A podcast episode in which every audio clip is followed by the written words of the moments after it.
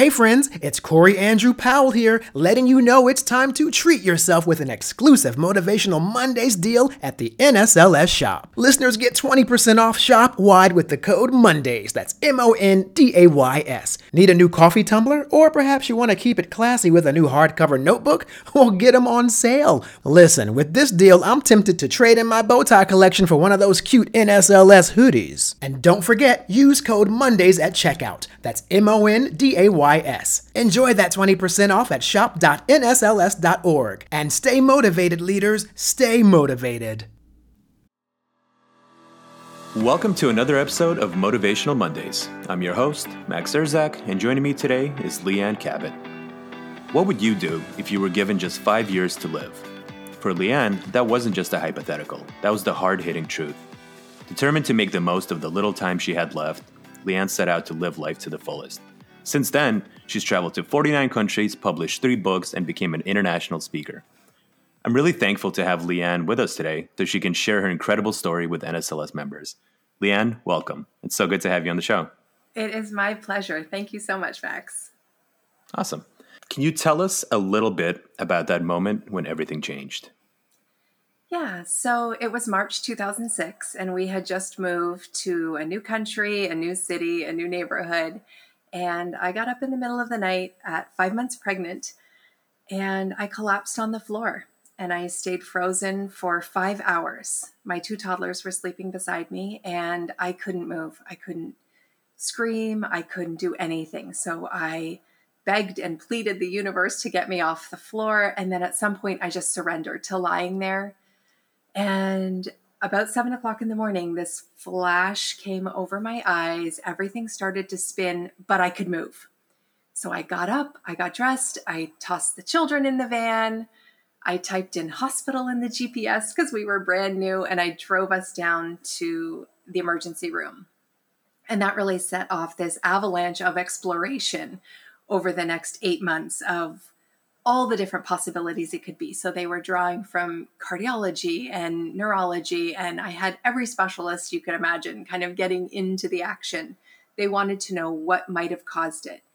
And at the end of the eight month period, I was brought back into the hospital, and all my brain scans were up on the light boxes, and all my blood work and all my test results were on the table. They said, Look, we don't know what you have, but we know it's going to kill you. And I said, How long? Five years. And it just changed everything. And I was 35 years old. I was young. I was healthy. I had never even had a headache before that. You know, I was not the person that should be given five years to live. And yet I was. And so that was really the starting point of this massive decline. And then the springboard back up, right? You know, I just decided they don't know what it is. They don't know what it's called. They don't even know what it means. They can't be right. I am done dying.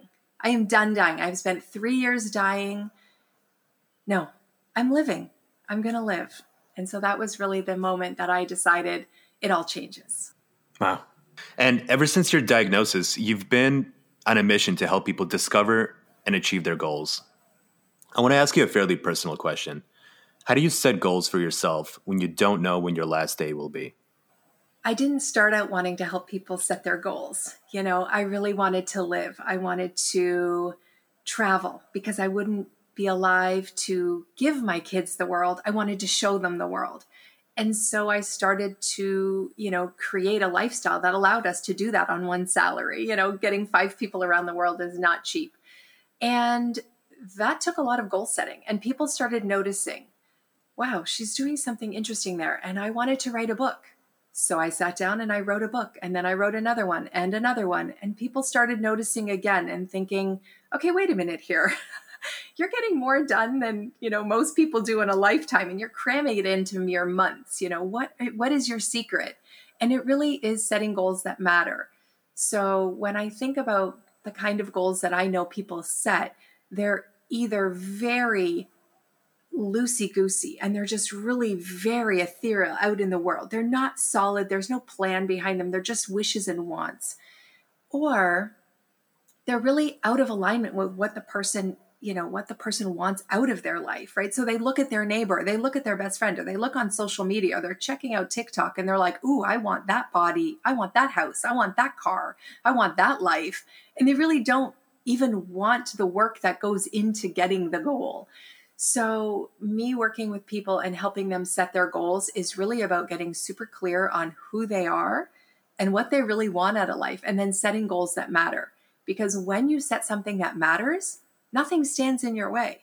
You aren't subject to imposter syndrome and you don't feel like a fraud and you don't feel like a failure. No, you're doing whatever it takes. And that involves the work and it involves the sweat and the tears to kind of get through all the steps because you want it that badly. You become unstoppable. And that's what I want to tap into people. What role does journaling play in this process? Do you write down the positives, the negatives, your goals? what went right, what went wrong? Yeah, I'm a huge proponent of journaling. It's in all of my books. It's the first spring cleaning strategy because when you journal, journal you are the author and the audience. You know, if you've ever written anything down and gone back 3 months later and read it, you'll think, "Oh my gosh, first of all, that could be genius," or "Wow, I was so naive, you know, what was I thinking?" So it allows you to have this objective view that you don't have right? I tell everybody, you know, if you were a pickle in a jar, you don't know what kind of pickle you were. You don't know anything because you can't read your own label, right? You are in the jar. So you need to see from the outside. And short of you spilling your guts to somebody every day who can reflect back to you, journaling is how you do that. You write your thoughts. You are honest with yourself. You hold yourself accountable and you cut the crap and you're like, I am not going to put on a mask. I am going to raw, bleed, cry, pour my love, my heart, my soul, my fears, my anxieties all over these pages. And then I'm going to close the book.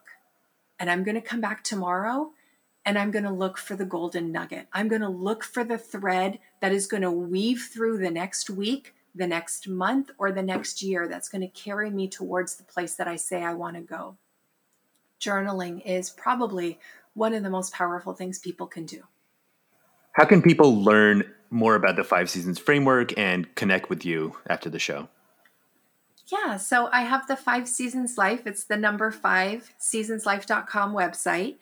And I'm on LinkedIn and Facebook. So by all means, I invite people to find me. They can pick up the books. I have courses coming out in January for each of the books. So if you really want me to walk you through every season and every element of it, I am there for it. This is my life's work. Having people stay in the dark and drowning out their own sadness and struggle is the biggest travesty. I don't want you to struggle alone. I don't want you to sit in the dark. I don't want you to fake it until you make it. Get real with yourself. Be honest with yourself get to know your seasons so you know how to navigate through them. You don't have to stay where you are because you have the choice to change. I encourage everyone to check out Leanne's new book, Five Seasons of Connection to Your Business Brilliance. I'm also going to provide a link to her website, to her LinkedIn, and there will also be bonus content where Leanne is being interviewed for Toronto City News where she shares more of her story. I highly encourage everybody to check that out as well. Leanne, thank you so much for sharing your story and for showing us the inner strength that we all possess, and that with the right tools, we can always find a way to unleash it. Mm, so, so, so good. Thank you so much, Max. and thank you to all our loyal listeners. We'll see you next time on Motivational Mondays.